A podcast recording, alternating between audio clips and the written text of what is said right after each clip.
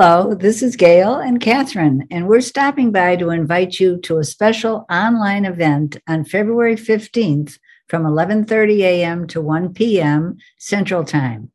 Women Over 70s Aging Reimagined Circle is featuring Rebecca Sive, the well-known podcaster, author, and activist. Rebecca will guide us in an interactive discussion using her new book as a jumping off point. Make her story your story your guided journal to justice every day for every woman. This is a free event. To register, just send an email to info at womenover70.com or visit our website for details. We hope to see you there.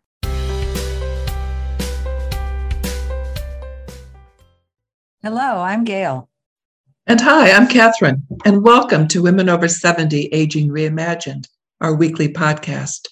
Our signature is sharing stories of vital women between the ages of 70 to 100 plus who shatter the myth that we become irrelevant as we age. Be sure to visit womenover70.com and make a donation, join Aging Reimagined Circle, and visit the Books for Women selection. Invite us to conduct a workshop or speak to your organization. We share relevant clips from podcast guests and offer numerous programs to enrich women's lives. And today we're delighted to bring Lynn O'Neill to Women Over 70 Aging Reimagined. Welcome, Lynn. Well, thank you. I'm, I'm delighted to be here. Wonderful. Lynn O'Neill is 78 and she lives in Dallas, Texas. Lynn and I met while we were instructors for a leading entrepreneurial education program. Born Linda Jones to a mother who suffered from schizophrenia, Lynn's early childhood was violent. At 10, her brother was born and Lynn cared for him. Cared for him. In the 1950s, Lynn's father literally saved their lives by gaining full custody and moving them where he lived. Lynn chose to stay with her father. Her brother, however, was more complicated and the custody arrangement took longer. Perhaps it was her difficult upbringing that developed within her a strong determination to make her way in life on her own and not just make ends meet, but excel in every position she's worked in. The entrepreneur bug hit her hard, and soon she was championing small businesses in award winning ways. Today, Lynn looks forward to life in an RV and plans to continue making her mark in the business arena. So, Lynn, we are delighted to have you on the show. Thank and let's spend a few minutes understanding how it is that your early life and about with cancer made you who you are. Well, I, I believe that when you survive something um, that life threatening or that serious, that there is a pride that gets associated with that, that doggone it, I made it through this. There's probably nothing else that can stop me. And that's exactly what happened to me. I also remember this experience.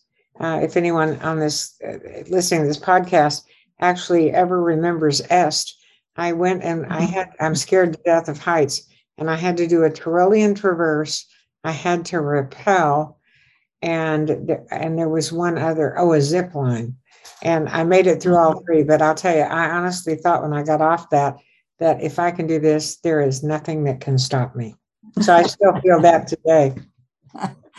and and uh, so cancer in your early life that all really impacted you i know and you told me you wrote a chapter recently titled unwanted for a new anthology did you mm-hmm. relate that to what what we just discussed about your early childhood well, it, it does a lot. It also talks about the power of one person, which I think is such an important concept. Mm-hmm. So the chapter is uh, my dad was overseas when I was born. My mother had to go back and lived with her mother, and they had never had a good relationship. I was a breech birth, and for years, when I still lived with her, so up until I was about almost 11, um, I actually um, she she would say that I tried to kill her by being born that way. Mm. Uh, but the other things that I remember, I still, you know how if you go in a hotel room and they make the bed so tight, kind of military fashion. And if I if I get my legs under there and I can't get my legs on top of the covers, I can become really frantic. And I'm guessing that's probably what people experience with a panic attack. But it's from from my mother before she would lock me in this dark closet for hours, she would make me lie down on the floor of the closet and put a pillow over my face and actively work to smother me. If I lived through that, then she would just lock the door and leave me in there for several hours. Mm. So all of that's related, and and I do think it is related um, to the fact that that if if I had to put one word to what that created within me, it's fearlessness. So Hmm. where I am. Tell, tell us about your grandmother. Well, she is, she's the, the power of one person. So she had a fourth grade education, never drove a car, never had, um, gosh, never had a phone until I bought her one when she was 67 and um, sold eggs and butter. Didn't have running water. Uh, so obviously no plumbing, no electricity. Um, and she still was the wisest woman I've ever known in my life. And how that happened, if you're not a believer in reincarnation, this might convince you because it literally, so there was no way for her to know the kind of wisdom that she imparted. But she is my heroine. And so the chapter, the last part of the chapter, really talks about how she saved me, and she did. Um, she also was the first example of a stepmother that I ever got to see up close and personal. My dad's mom died when he was eight, right in the middle of the depression, and there were four little boys. Mhm. So his his dad did what anybody would do during that time. He married the local spinster, and that was my grandmother. But one of the things I saw, uh, and I'll be real quick with this, but one of the things I saw at a family reunion, it was the first time all four of the boys were there, plus the the three living children uh, that my grandmother and my grandfather had together. And when she welcomed them into this little bitty old farmhouse, there's no difference in how she treated the ones she birthed and the ones that she had inherited.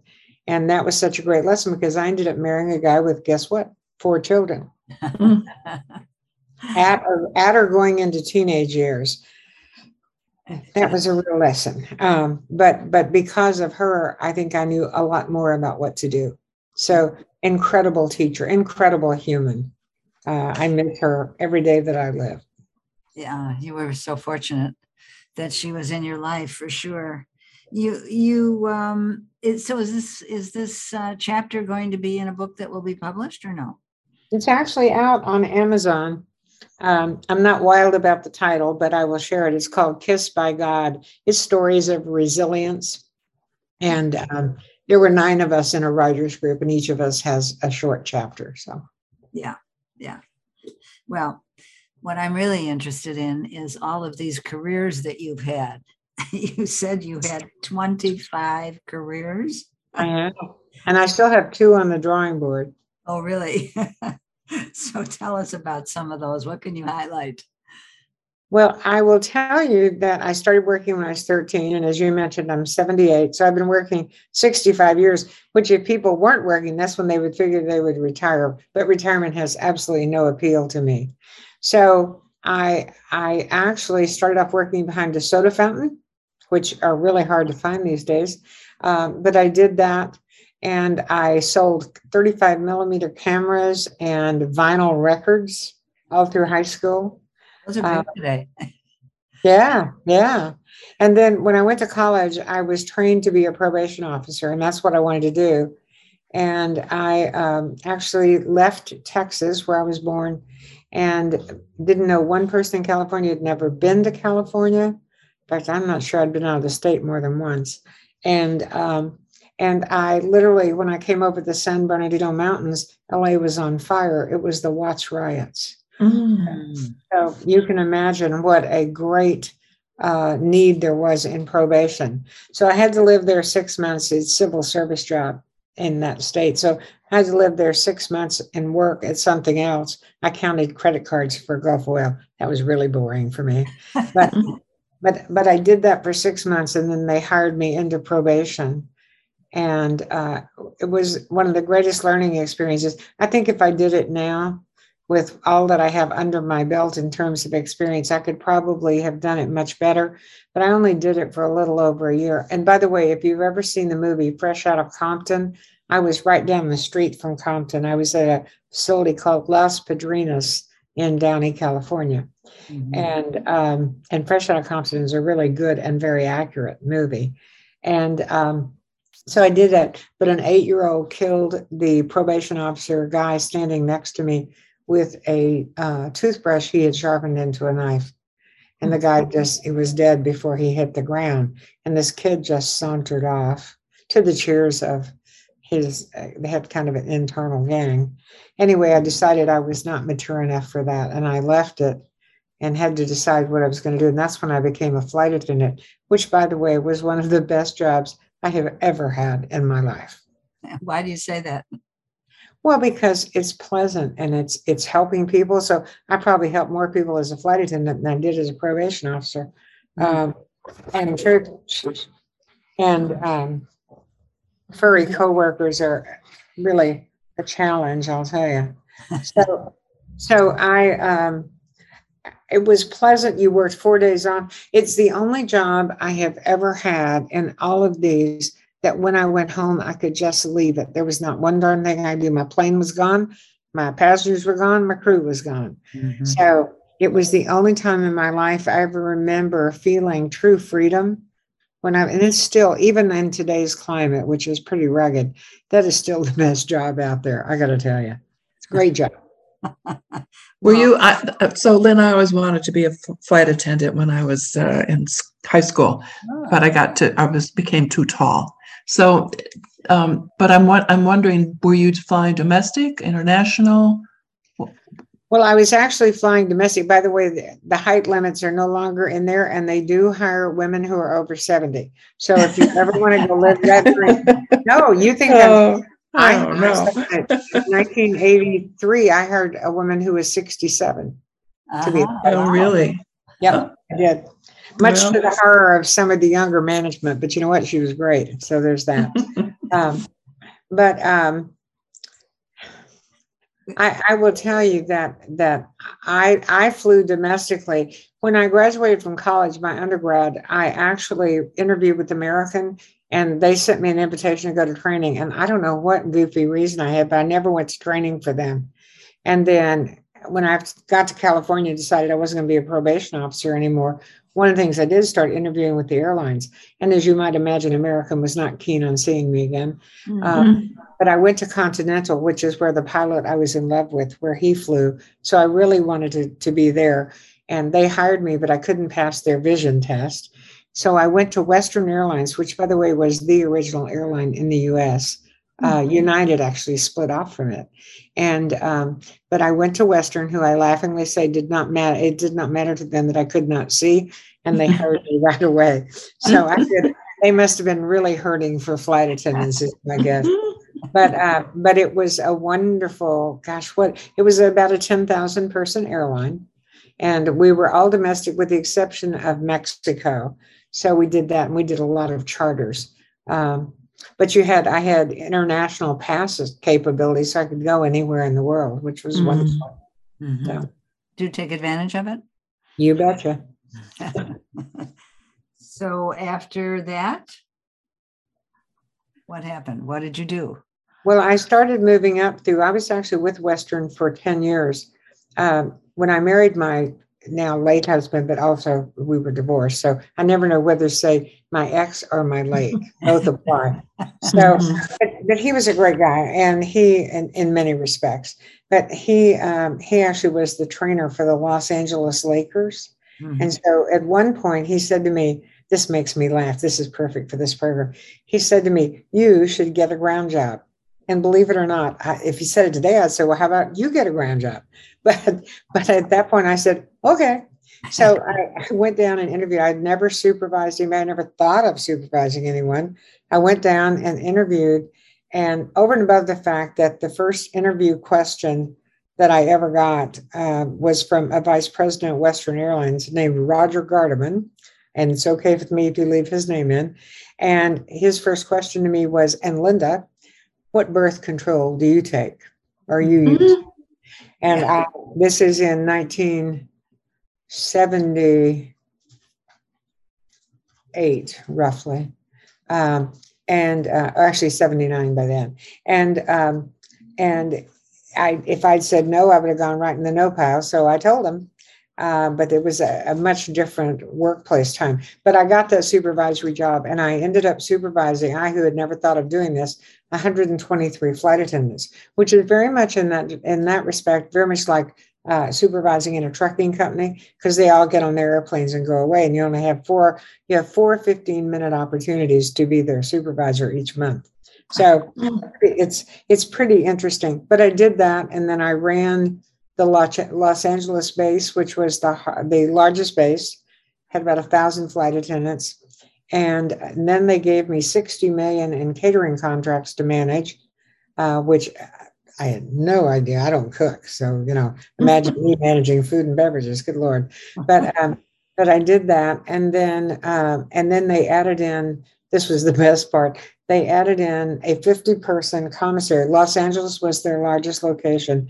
This was a commissary with 50 men who had never worked with a woman, much less reported to one. And uh, so there was great learning. And I still get Christmas cards from a couple of those guys. Mm-hmm. Uh, we, became, we became a really good team, uh, which was wonderful. But the reason I left Western after, and I did a year in HR for that, by the way, doing affirmative action uh, training and assessment centers. But um, I left because the vice president with him for whom I worked, who was a nice man named Harry White, um, who was very devout religiously and thought that uh, women had a certain place. So he used to pat my arm and he would say things like, So they had four bases. The other three were managed by men. None of those had catering contracts or commissary responsibilities. They were all named directors. I was a manager.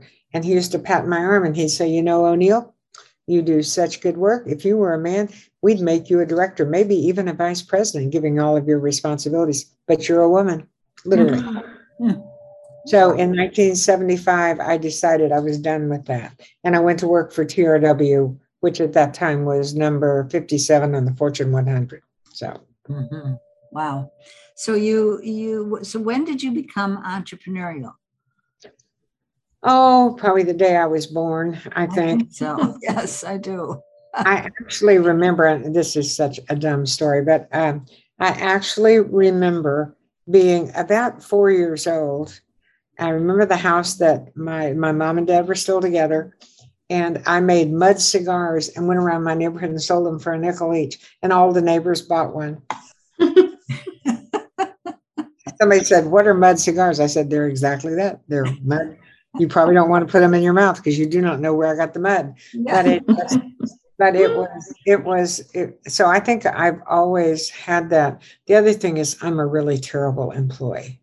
Um, uh, and it just you know well well when you when you're when your basic inclination is to leave and you've proven yourself on numerous occasions even by a young age it's really hard to step back. And a flight attendant, even though I was an employee, and I was, I think I was a really good flight attendant, but even though I was in employee status, once you're at 35,000 feet in the air, let me tell you something, it's all on you. Mm-hmm. So you better lead um, or you're going to go down. So there's that. So great training. yeah, I think that I ever, the reason I started my consulting business, though, which was my first formal uh, consulting adventure that was in 1980 and i did it because i worked for this guy who was horrible. Mm-hmm. and and i loved the job. If you've ever gotten an experian credit report i was the director of human resources for the company that did that and also had a product called business credit that went up against dun and bradstreet by the way not successfully but went up against them mm-hmm. um, so and i was in hr and i had a staff of about 30 um, and but I was working for this guy, and he was just inept. Would be the nicest thing you could say about him. Um, and so I said, I, I'm done with this. I just and I had gone through cancer at that point, which really does change your perspective. Uh, when you come that close to dying, I don't care if you are 12 or 112. The fact of the matter is, when you come that close to it, it does prompt you to rethink what your legacy is going to be. And it also prompts you to rethink, I believe, if you're doing anything good in the world. Mm-hmm. And so, what is that? So, it really sparked, and I've, I've heard this from a lot of people who've had similar experiences. that it really does spark a level of introspection that if you haven't gone through something, it's really hard to deal with empathetically. Mm-hmm. Uh, it's one of those that just cuts to your soul, you know. Right, right. Is that how you became interested in conscious capitalism? No, I got interested in that. Well, kind of. I, I probably more as a consultant. I have, uh, you can't see this, but I have a gaping void art signed piece on my wall that I look at when I look toward my computer. Uh-huh. And it's gaping void art is Hugh MacLeod. He works a lot with Seth Godin. Not a particularly talented artist, but he's got all these little creatures on this. And what it says under it is culture is the number one metric. Mm-hmm. And and culture is the most absent part of the good managerial um, equation in our workplace today. So, Conscious Capitalism was written by the guy who started uh, Whole Foods out of Austin, Texas, and he um, he really made a case for sustainability and building a strong culture in so many respects. But then he sold out to Jeff Bezos at Amazon. So I said, this guy actually, and, and I don't have anything against Bezos. I love Amazon. I use them all the time. Um, but I don't think, uh, because I did work for them, and, and Gail, I think I relayed that to you. We talked a couple of days ago. But um, that he could use some managerial help, by the way. Mm-hmm. But that, so I'm not as fond, I'm from a a theory perspective, I'm very fond of conscious capitalism. From an application, I think it's one more thing. And one of the companies for which I have virtually no respect these days is Facebook. Mm-hmm. But if you remember when Sheryl, whatever her last name is, I've erased it from my mind, who wrote the book Lean In. Yes. Everybody, everybody, was doing lean in groups and all. They said, Do you want to join? I said, Nope. And they said, Why not? And I said, I read that book in 1962 and she hasn't changed a darn thing and not much has happened. So, no, I, I don't. So conscious capitalism to me is like that as a theoretical kind of nirvana that it describes. It's wonderful. But if you are not walking the walk, it just and if you if you're about if your actions don't back up what you say or your values, uh, in to my mind, you know that is fraud. White leadership, right? You're talking about leadership having to walk the talk. Absolutely. Well, everybody in a company, but people mimic the mimic the leaders. Exactly. Uh, Start at the top. Yeah.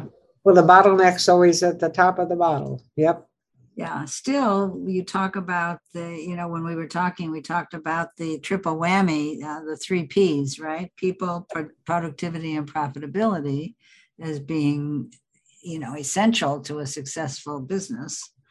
And yep. so, how does that fit into conscious capitalism? Can it? Well, it actually was one of their creations. They were the early contributor to that formula. Um, what what they have not mastered is how to get the people who are parts of that. And I'm sure there are many exceptions to this, but in terms of the group as a whole, um, how you get people to internalize that and then put it to work. And when I started my consulting business, I said, anybody can write a strategic plan. Everybody's got a dream and you can ferret that out. But what people don't know is how to implement. And that's why my consulting business has always been strategy implementation. Mm-hmm. Yeah. So it doesn't matter how good your idea is. And that's what conscious capitalism is at this point. Now, I will tell you that I am a devout capitalist, devout. Mm-hmm. And, um, and I've had people go through either workshops or classes I've done, and and I'm betting both of you have had this as well. And and what people say, oh, money is not that important to me, and I said, well, then give it to me because if you can show me how much good poor people do as opposed to people with money, I'll tell you, I don't think you can prove that, but you're welcome to try. I want to I want to switch gears for a minute. You you've talked to me at great length about relevance and mm-hmm. resilience.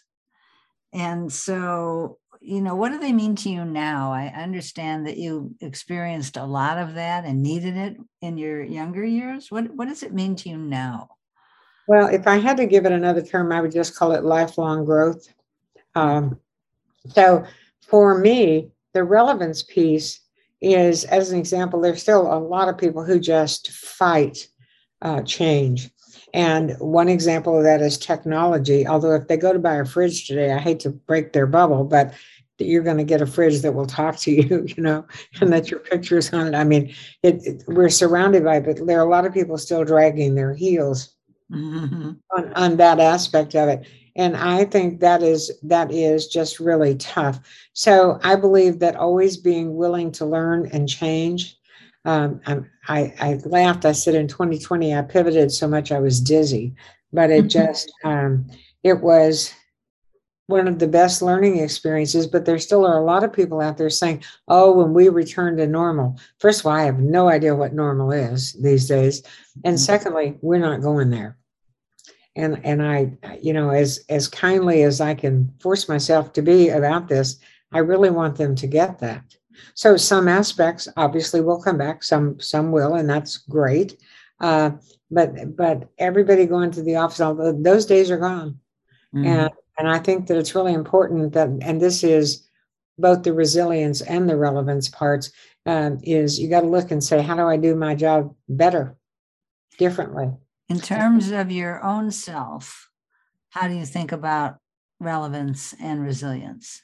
Well, you know, I'm taking remedial Python coding. I, I have never failed a class in my life, and I failed my first Python class. That was very hard on my ego. Um, but I am taking a second one, and I, I I'm a repetitive learner, so it may just be that I have to take it a couple of times. I'm certainly right brain predominant, so doing things like coding is about the farthest thing for me that walks. So um, it is tough, but I think that that is a part of most definitely of, of relevance. And, you know, I trademark relevant you. It's going to be relevant university when we start it in February. And uh, and that's going to be fun. But it is teaching people, and particularly, so just as an aside, you know that I teach the state required classes for assisted living managers. That's for the state of Texas. And I actually worked, and that was one of my 25 careers when I was in California. And um, and one of the things that I see happening all the time is real resistance to technology there. Mhm. Whether it's, they're still keeping their books on columnar pads, you know, that kind of stuff. Um, and so I think that relevance is about embracing something that you really don't know, but truly embracing it. And resilience is remember that old Chinese proverb that said, fall down six times, get up seven? Mhm. That to me, that's that's resilience. Yes. It is, and it it really is knowing that you can get up. Um, so I've had a couple of times in my life where I was just dead flat broke, awful times. And the formula that I fell into with that was I would open this is after computerization and mobile banking, and I would open up my computer and say, okay, do I have enough money to get food uh, for the puppies and the kitty? Yep. Okay, check that off. Can I have at least one good meal? Yep, check that off. Do I have enough to put gas in my car? Well, 10 bucks. Check that off. And my whole thing was if I if I have enough to get through today, I'll worry about tomorrow tomorrow. And it's not that I'm not planful, but there are so many things that are outside of your control that that sometimes you sort of have to trust in the good efforts of the universe, you know, whatever somebody's belief system is. Um, so so those are my two things. That If if they're you know in the top of leadership characteristics or entrepreneurial characteristics, managerial in Fortune 100 characteristics, one of the things that has shown up on every list since Buddha was a baby is is def, um, decisiveness. That I believe now that relevance and resilience are going to come and walk right alongside with decisiveness. Mhm. I think that our world has changed that much, and that that's that's where we're moving. And, and as hard as this COVID situation has been, I will tell you, I think it has been such a great teacher. Um, and I'll give you an example. I've always networked a lot, and I've got a huge network here in Dallas, and and twenty seven thousand people on LinkedIn, and and that's all really cool. But I have found three organizations that I didn't renew my membership in, which I always do in December. And I didn't. I wrote them and told them why. And what it's going is I am going to do very targeted networking. Mhm. And I am no longer going to have to shake hands and pass out cards. I'm done. Mhm, mhm. and it's and i do believe that it is if you've never done it or you're starting out your career then i do i think it's important i absolutely do where i am right now i know exactly what i want to know and do in this next decade. And it does not involve me adding to that network except in very targeted fashion. So that's that's where i'm coming from at this point in my life. So do you ever think about your own aging? Yeah, when I look in the mirror, um, because um, you know, and, and I actually bought a book and gave it as a gift for Christmas to a couple of people. It's called Wrinkles. It's the greatest book. It's photographs of people's wrinkly faces, and it's such a beautiful book. Of uh, and I don't know if it was Lauren Bacall. It was some way back when movie actress who said, uh, "I earned every one of these wrinkles." And that's how I feel about this. I now I am not brave enough to let my hair go gray or white, whatever it is, I've forgotten. And um, I don't have quite enough courage to do that just yet, but I can feel it in the wings. So it's coming.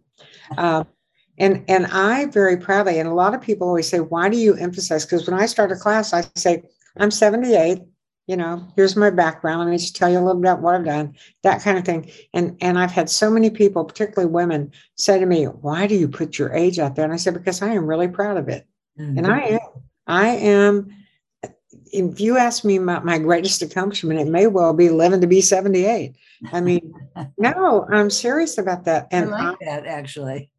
well, I, I tell you, there's there's a lot to be. A lot of people give up long before that. And the reason I started off saying about the assisted living um, is the fact that I think I believe with all my heart, by the way, that boredom kills more people than stress.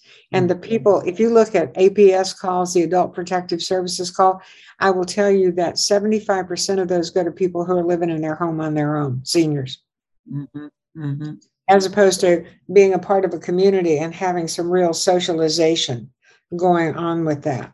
Um, so it's uh, I I think that what keeps us young, vibrant, resilient, whatever the right word is for every person, I think what does that is this learning and being willing to still be active and do things. Now, I will tell you, I had a hip replacement and I'm not doing a lot of hiking these days, which makes me pretty sad because I haven't done the Mont Blanc Circle and I really want to do that. So we'll see.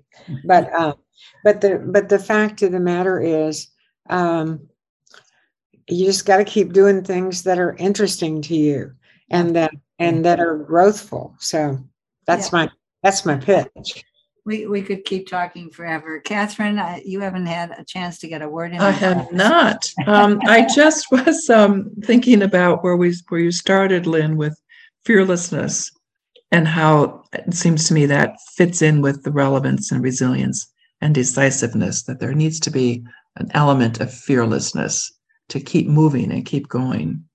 Well, I think so. And the, the- for me, fearlessness has a real aspect of courage in it. hmm And I'm not always courageous. I oh that I were, but I am a lot of the time. And I will tell you that I tried to sell a speech present, a conference presentation a couple years ago that was uh, that was that was called uh, "In Praise of Whistleblowers," and and my and, and I couldn't sell it. Nobody would buy. And maybe I didn't sell it appropriately. i I've got it. It's not dead, um, so it'll it'll show up again. But it's about the fact that the reason we get whistleblowers are people who believe they have a better way to do something, and they can't get any traction. So in the end, the frustration overtakes them, and they blow the whistle. And if you go back and look at the history, that's where it is. So it goes back to Gail's point about culture in, in that. But I think that that the whole the courage to blow the whistle. Now, as a consultant, we're sort of doing our version of whistleblowing at all times because we're saying, how is that going to get you to your goals? That's whistleblowing, basically. Mhm. Um, so I think there's a courage element to fearlessness as well.